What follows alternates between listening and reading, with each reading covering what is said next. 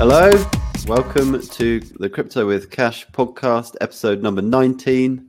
My name is Duncan Morland. I'm your host. I'm very happy to be alive and outside among the trees. Um, and I'm joined by Kashaya Bassi. Hello, Cash. Hey, you're right. How you doing?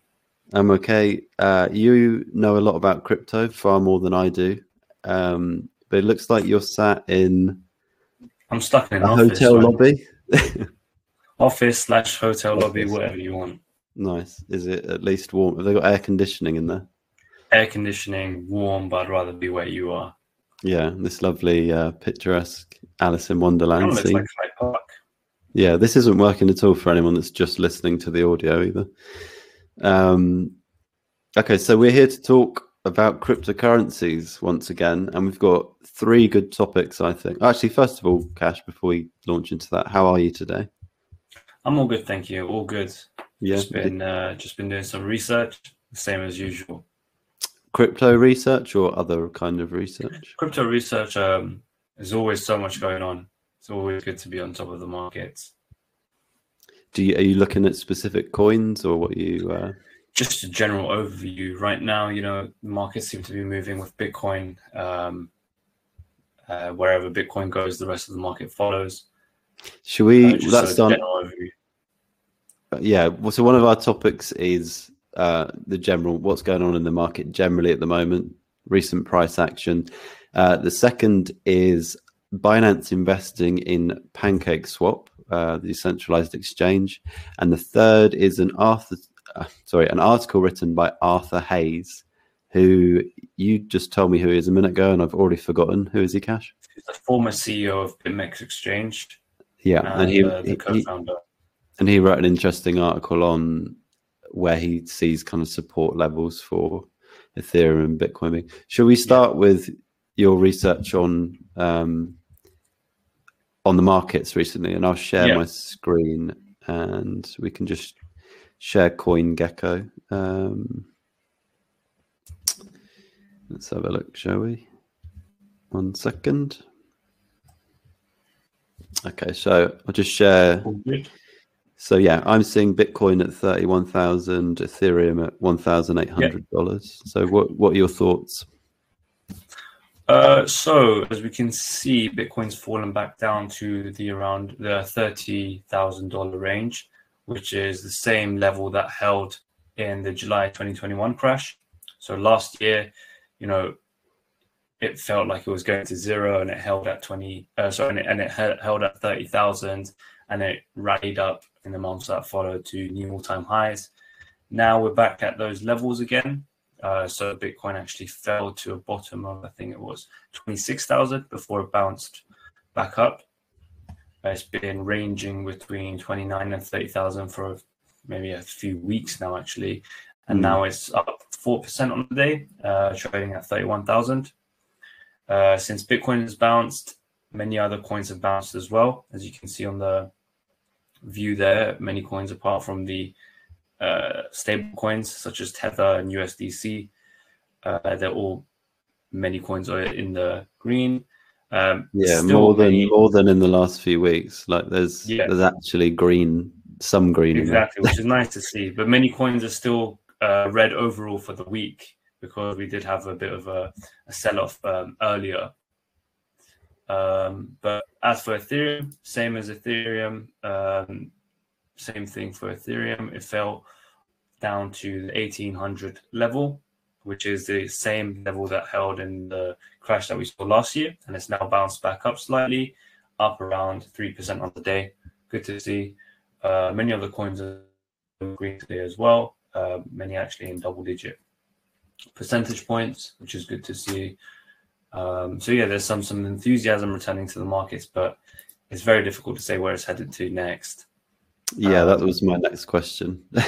um, yeah, what are your kind of thoughts? So you do you, do you feel this is sustainable, or like a kind of um, we're going to just see it hovering around here for a while, or I know I know sort of think, we're not about predicting. Yeah, I think we're going to see it hovering around this level for a while um, you know, there's just, I feel like a lot of people are just waiting to see how the macro environment develops. There's a lot of discussions about further rate hikes coming in the next couple of months. Uh, you know, inflation is almost out of hand at the moment, both in the mm. UK, the US, and many other countries. So they're trying to, you know, central banks are doing whatever it takes to start, try and bring that down to a manageable level. Um, and when by doing that, you know, it's affecting the sort of the stock market and cryptos. You know, when people have less money to spend on their necessities, they're not really going to put money into crypto and stocks.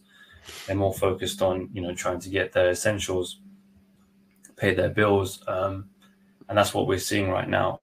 I think. Yeah, and I think it I does think feel like that. Yeah. So, sorry, go ahead. Go ahead. Sorry, it doesn't feel like that aspect is going away. You know, like people struggling with bills. You know, like having no ex- excess money. Um, a lot of people not having enough to pay bills and stuff as well. Uh, listening to the radio. Um, yeah, exactly. And not really getting a lot of help from the government, etc. So I don't see that changing for.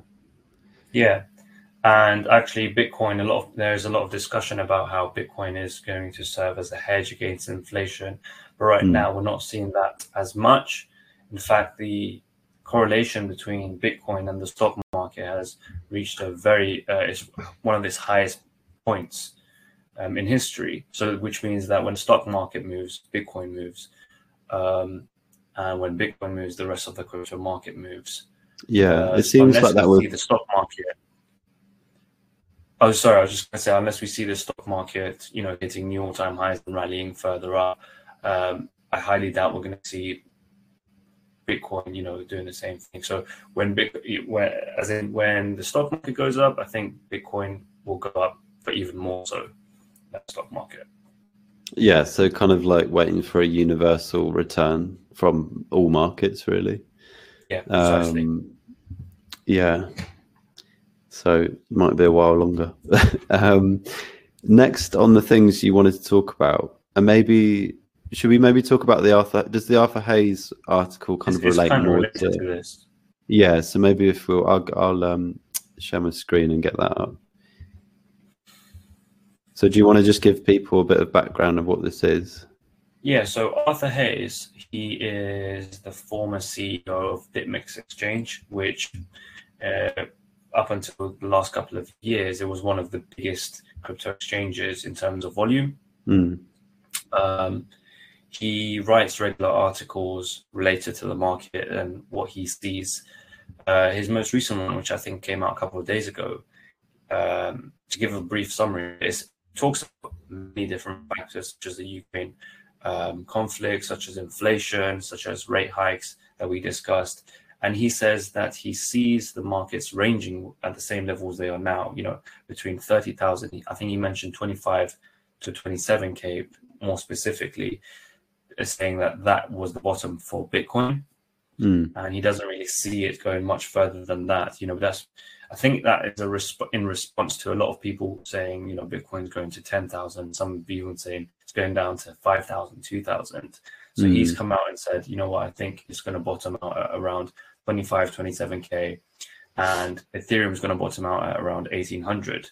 And again, that's in response to people saying it's going back down to 400, 300, $200. Yeah.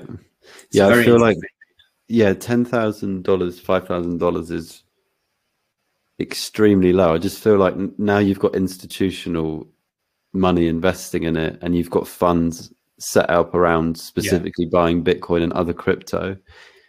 You've got a lot more upward pressure than you did say in 2018 because I know I think um is it Grayscale like they they I don't know if they were they're one of the biggest sort of crypto funds aren't they correct me if I'm wrong Cash yeah but um yeah no they are and and from what I can tell, they sort of started investing either after 28 the crash in 2018 or or you know they they weren't sort of stockpiling. They were they definitely st- like both, yeah.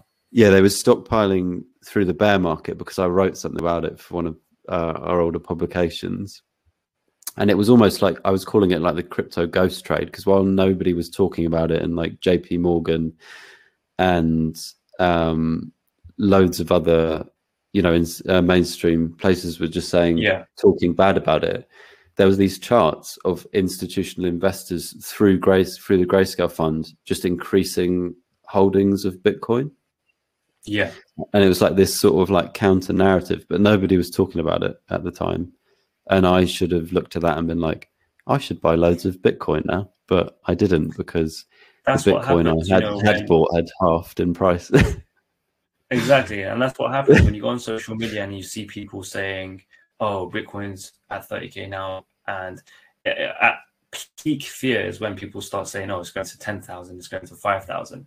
A lot of Mhm. times, what tends to happen is that's the perfect time to buy because people are panicking. Panicking is, yeah. is at its highest point. They, they're capitulating. They're selling all their assets, and that's when it allows you know these institutions to have enough liquidity to actually buy in, and that's when you see the bounce. So yesterday was uh, very bear. People on Twitter were very bearish for the market. As we can see today, it's up three or four percent, back up above thirty thousand.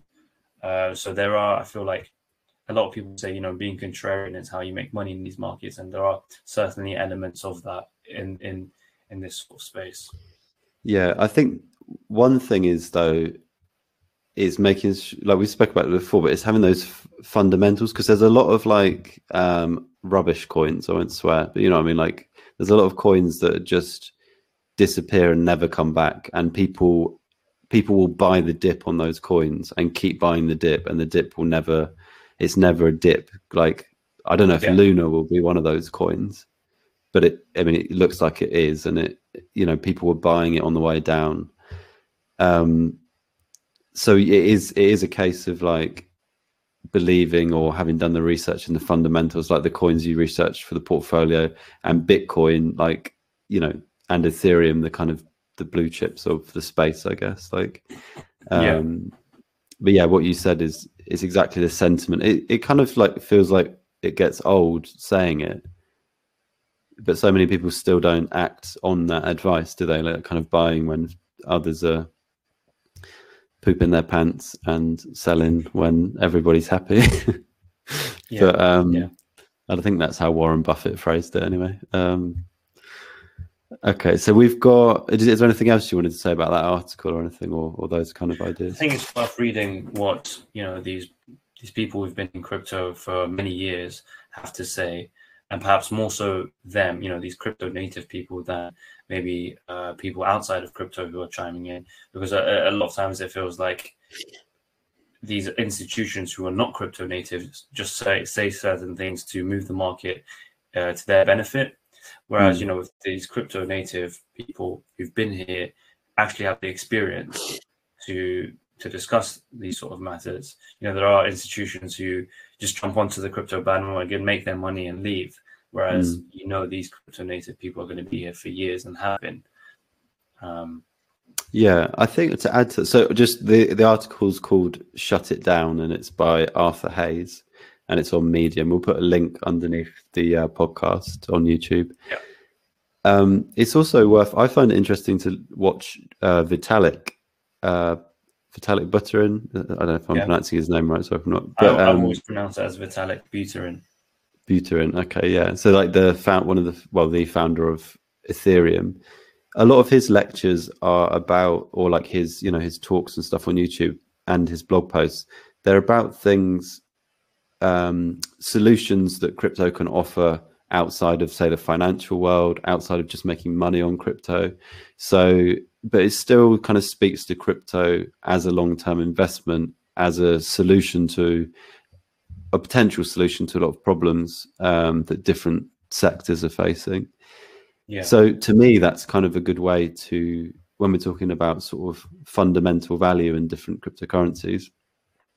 Watching some of his talks and stuff can be really informative and kind of make you go like it can help you step outside of that like just watching the markets go up and down and be like okay there is some like really valid use cases for these types of cryptocurrencies if if if his arguments make sense to you kind of thing yeah. and yeah, I think he's he's pretty engaging speaker as well. I think. One thing I like about Vitalik is that um, I think he tweeted the other day something like, "What is something that you've um, always disagreed with me about?"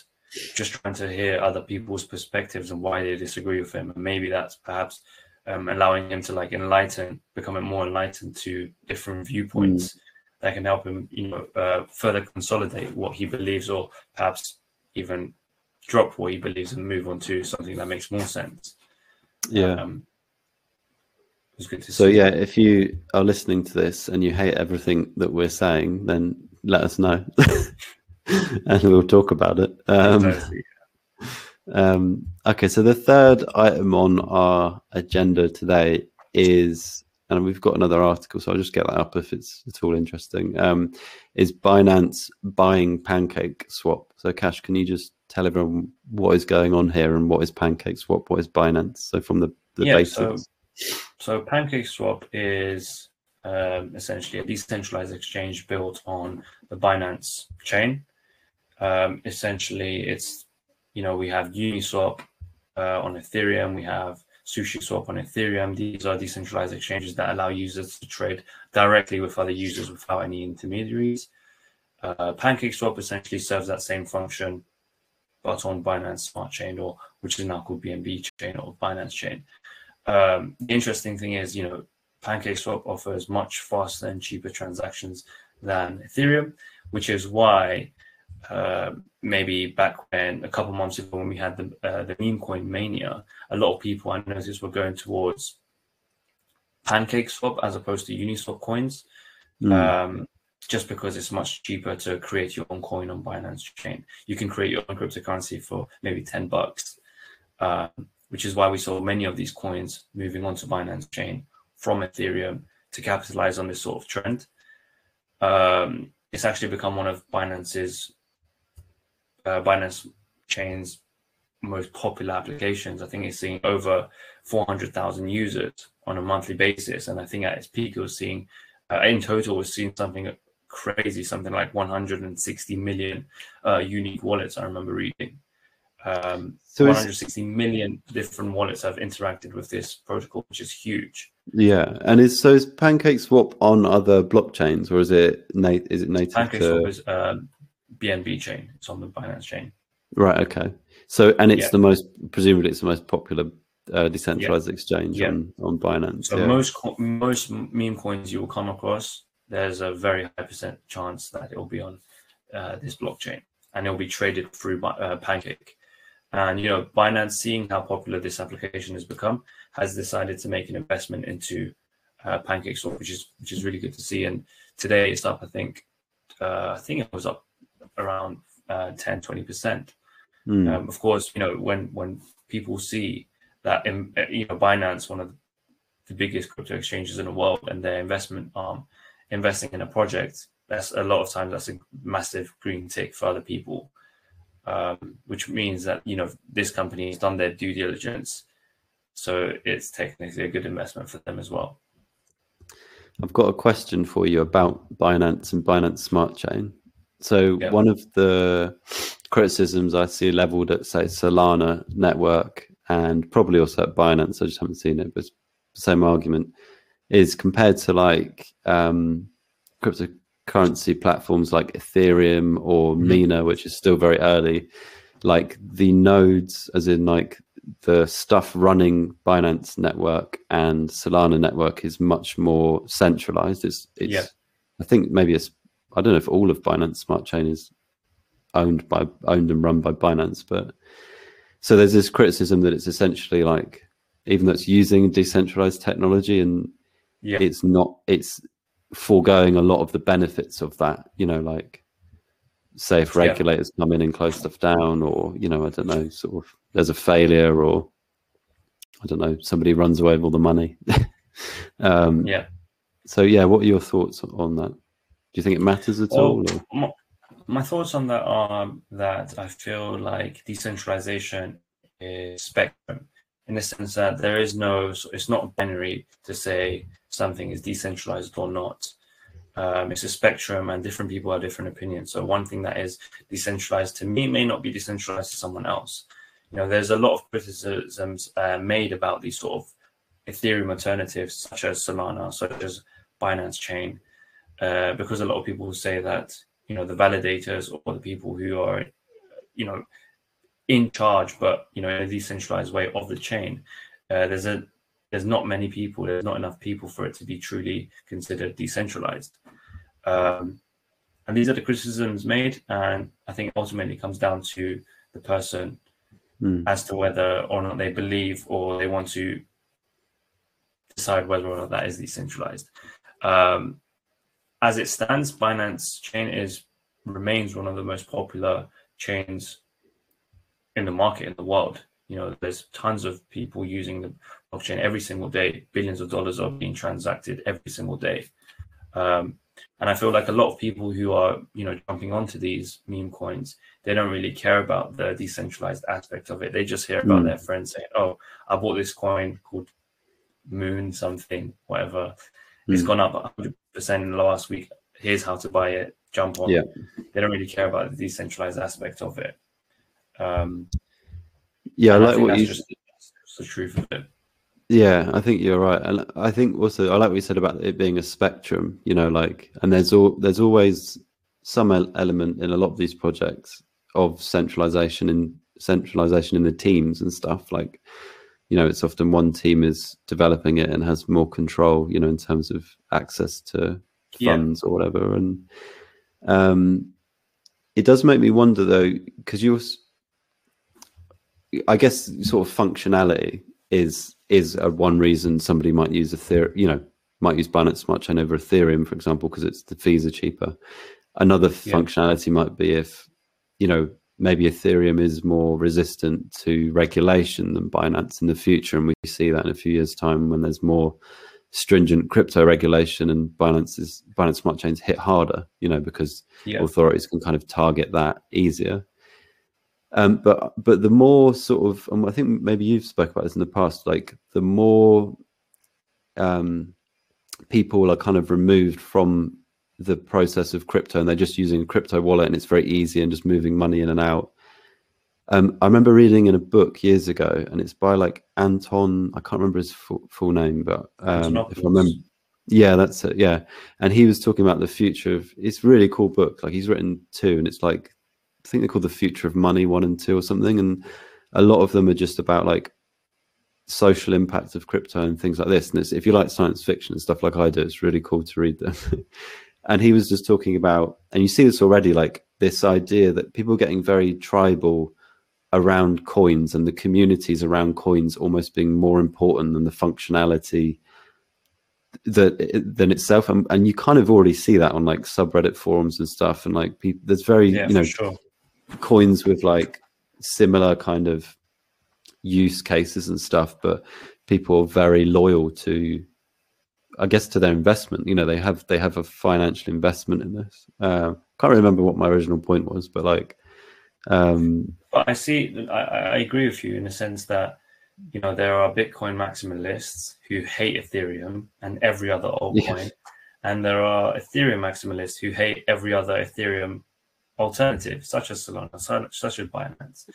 Um, you know, a lot of people criticize Binance for being centralized. Um, you know, it's the it's the number one uh, cryptocurrency exchange in the world. Um, I don't believe my, my personal opinion is that I don't think crypto would be where it is today without Binance. Uh, Mm. So I feel like a lot of people have to, you know, give their give give give. In, in a sense, you know, you have to respect the fact that Binance, even though it is centralized, has gotten crypto where it is today. because Uh, it's popularized and made it accessible yeah I mean, just Yeah. recently they they've uh, partnered up with the Weeknd, for example, the one of the Yeah. biggest artists in the world. They've said they're going to be investing. Um, I think they've said they're going to be donating two million dollars to charity, and they're going to be sponsoring his tour. You know, millions of people are going to go to his tour, uh, the Weeknd's tour and see Binance's logo. They're going to if if they've never heard of Binance, they're going to Google it and hear about crypto, and that's how you onboard more people. And I- I Mm. mean, that's one of the reasons they've invested or sponsored and partnered with the Weeknd to get the name out there and to essentially tell people more people about crypto. Uh, so yes, there may be criticisms that of uh, certain protocol or platform being too centralized, but I feel like, as I said, it's the spectrum, and I feel like sometimes you need some uh, centralization, and maybe maybe over time you can become more decentralized um, by you know relinquishing some of your tokens that give you governance and then maybe relinquishing those to more of the community over time so that it becomes a community-led project as opposed to um, you know led by the the team. Yeah, if anyone's interested in that, like a project doing that, Tornado Cash on Ethereum is a project that's done that, where it it was developed by a team of people, quite a small team, I think, and then they there was some kind of like they called it some kind of ceremony, and basically it meant that they burnt or destroyed the the, the kind of access keys, or I don't know what the proper term is.